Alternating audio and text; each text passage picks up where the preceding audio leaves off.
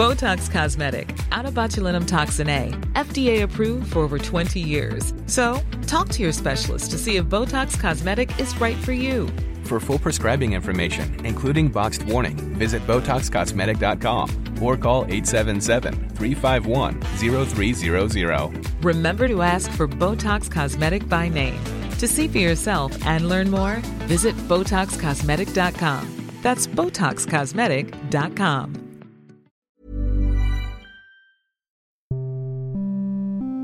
Are you in Are you fashion? in fashion? Fashion. Did you see what she's wearing? The top shoes. I'm Sonia Sly. My heels are killing me. Um, but I was told I have a backstage pass. You will need to get the right pass to get behind me, Pam. Like, I'm I need sorry. to go. Code red, code red, code. We have a situation. I'm taking you inside the fashion industry to discuss trends, the reality behind the glamour, and the highs and lows of a fast paced industry that never stops. Jessie Wong is a 23 year old designer who launched her now successful leather accessories label Yu Mei as a result of winning an AMP scholarship. Her label's stocked around the country and she's quickly become a favourite of fashion lovers everywhere. So lovely to see the bags just all laid out there as well. It's so hard to not just race over there and just want to touch everything. I've got to pack them all up tonight to go to Melbourne. So I don't know. I just love the deer nappa, the beautiful deer skins from New Zealand light leathers. So yeah, it And was like super to work with. soft and Yes, yes. Do you want to feel some? yeah. Yeah. Well, this is the uh, buttermilk colorway, and it's just. It is like the most premium. I mean, New Zealand's the only place in the world that farms deer. It's all a byproduct of the venison industry. But Wow. I mean, and this is a beautiful. How would you describe? Well, they were all kind of named after foods for a little bit. And I think at the beginning of the year, our, our obsession was buttermilk chicken, there are a lot of good places in Wellington doing that at the moment. But it is more pinky than yellow. And this, I, I take it, this is part of the like spring summer. Yes, so this colour is currently in stores. Well, I think it's actually sold out in most places, but um, Custom orders. we have it online for pre-order at the moment. So that's what the, all this stuff is: our pre-orders that we're getting ready to ship out soon. So that's the wee pocket that, yeah. And then we place a zip over the top of that with a wee leather window, and you've got that's the inside of a three-quarter Brady bag. So we do a lot of those. At New Zealand Fashion Week, you, as part of your presentation, actually made a bag on site. Yes, we did. Was that nerve wracking? No, it actually wasn't in the slightest. We just sort of didn't even really have a second to think about all the people that were turning up. Like, you know, we're new, so we haven't really met anyone, so we didn't really know. We had our studio playlist playing, we had our nice wee setup, and we we honestly weren't nervous at all. Really? So you just kind of like lock We in and you're like just doing. I was like, I kept on looking up, but I like could just see, you know, some of my friends and things. So it just it was fine. But then I think later on, people like sort of our company came up to me and were like, "Oh, you were talking to rah rah rah and from this big publication in this place in Australia, and you're on this snap." And I was just like, "Oh, I don't know." Is that kind of overwhelming for you at this stage, or I don't know. I did a lot of public speaking in school, and I don't know. I don't really find that kind of thing daunting. I quite like telling my story and talking about the bags and explaining everything. You know, this is sort of the platform that I've chosen to express my ideas. So it's quite nice to have that opportunity. It's a real privilege. No? I understand that you also interned at um, Akira Isogawa. Yes, I did. How was that experience? It was pretty cool. It was different to any New Zealand internship I've done. So I was over there for quite a long time in Sydney in the final year of my degree. But it was really nice. He had um, quite a few interns, and we sort of all made this wee group. And because everyone was from different places, yeah, that was really lovely. But I did get to work personally with Akira because it's such a small business. Like he sort of has a few machinists and his studio manager and yeah, so, but it was cool. I learnt hand spiral shiboris and was doing that on the front of all his wedding gowns. So Oh, so what is that exactly? that's a embroidery technique. Um, he he's quite known for it. Um, you sort of stitch a, a spiral and then you pull it in, but it takes quite a bit of handwork, and it's sort of the round embroidery that he's known for in his designs. What did that experience reveal about you know, someone who has been in the industry, you know, high end designer for a long time, about, you know, the process and just the reality of, of what it takes to be in the industry? Mm-hmm. I mean, I think I sort of already knew this because I'd done internships before, but specifically with Akira, he's quite, you know, a hard case and he really has worked very hard to get to where he is. And obviously, he's extremely revered and is very, has many accolades. But um, yeah, it's definitely not as glamorous as it might seem. His um, studio's out in Marrickville in Sydney, and it was really cold, and there was not yeah, so I don't know. It's just definitely not what people think it is. So you were working long hours, and he's equally the same. And yeah, yeah, yeah. I think any you'd be a fool to think that any designer hasn't worked extremely long hours to get their brand to where it is. But yeah. and I imagine he's a perfectionist. Is he is? He is a perfectionist. He really, he really is. He's got a great eye for detail. And you also interned at 27 Names. Yes, they're just down the road. Yeah, well, it's nice that there's a bit of a Wellington, you know, designer community here.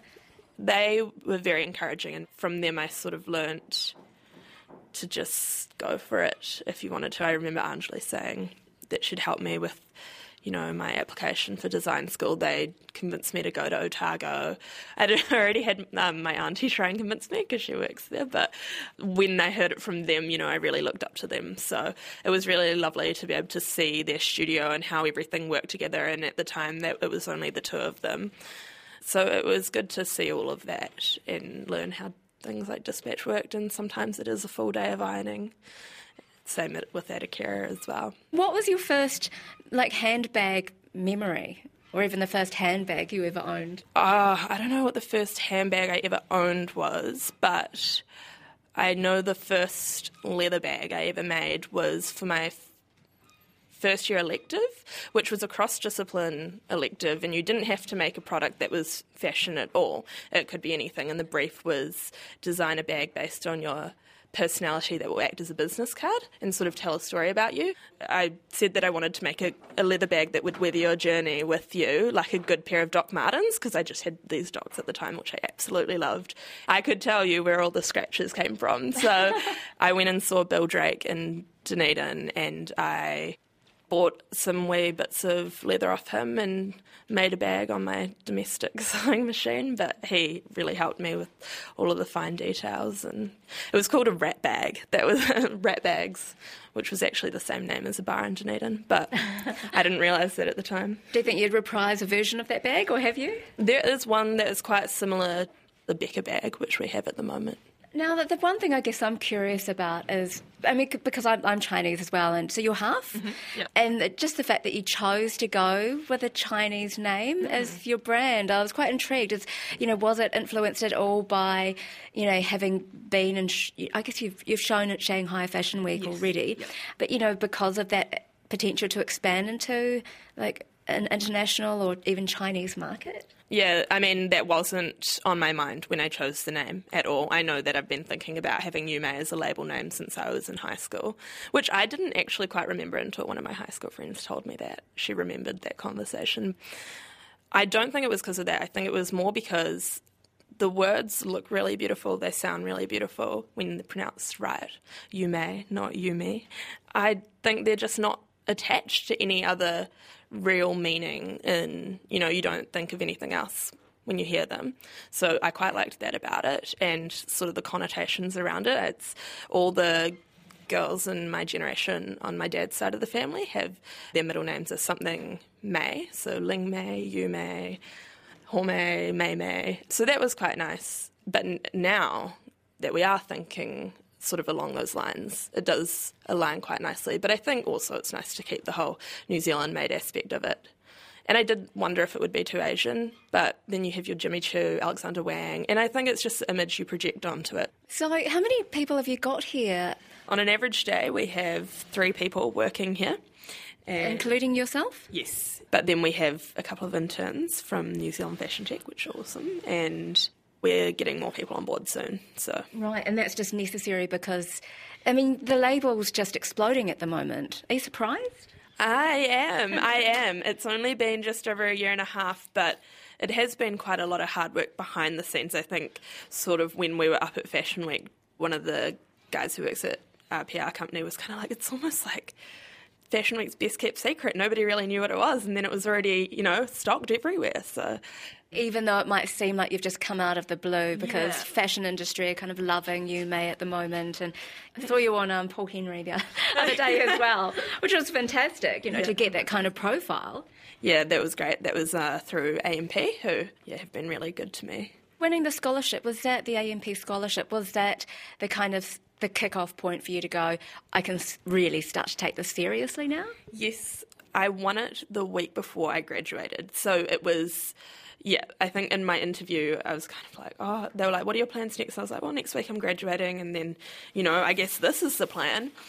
Well, I knew it was the plan, but it sort of was like I hadn't got past how I was actually going to fund it, you know, coming off a student life sort of style. And, uh, Quite full on too, though, because straight out of school, there's no downtime. You're immediately like, okay, I've got to do this now. Mm. I mean, that's my personality though, as well. I didn't mind in the slightest. So, how old are you now? I'm 23 now. Oh my gosh! So, and the responsibility of running your own business at 23. What are, what are the biggest challenges for you? I reckon the thing that I worry about the most is that everyone uh, who works here is really happy and is loving what they do every day. So I don't know if that's a challenge because I think we have a lot of fun in the studio. I don't know. Maybe the challenge is that we don't have a rule book or anything to go by. So I'm sort of just everything is made up by how we want to do it. But it seems to be working.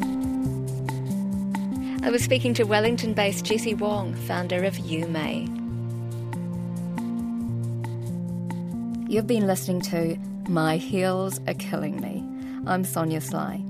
To find out more or to listen again, head to our podcast page on the rnz.co.nz website.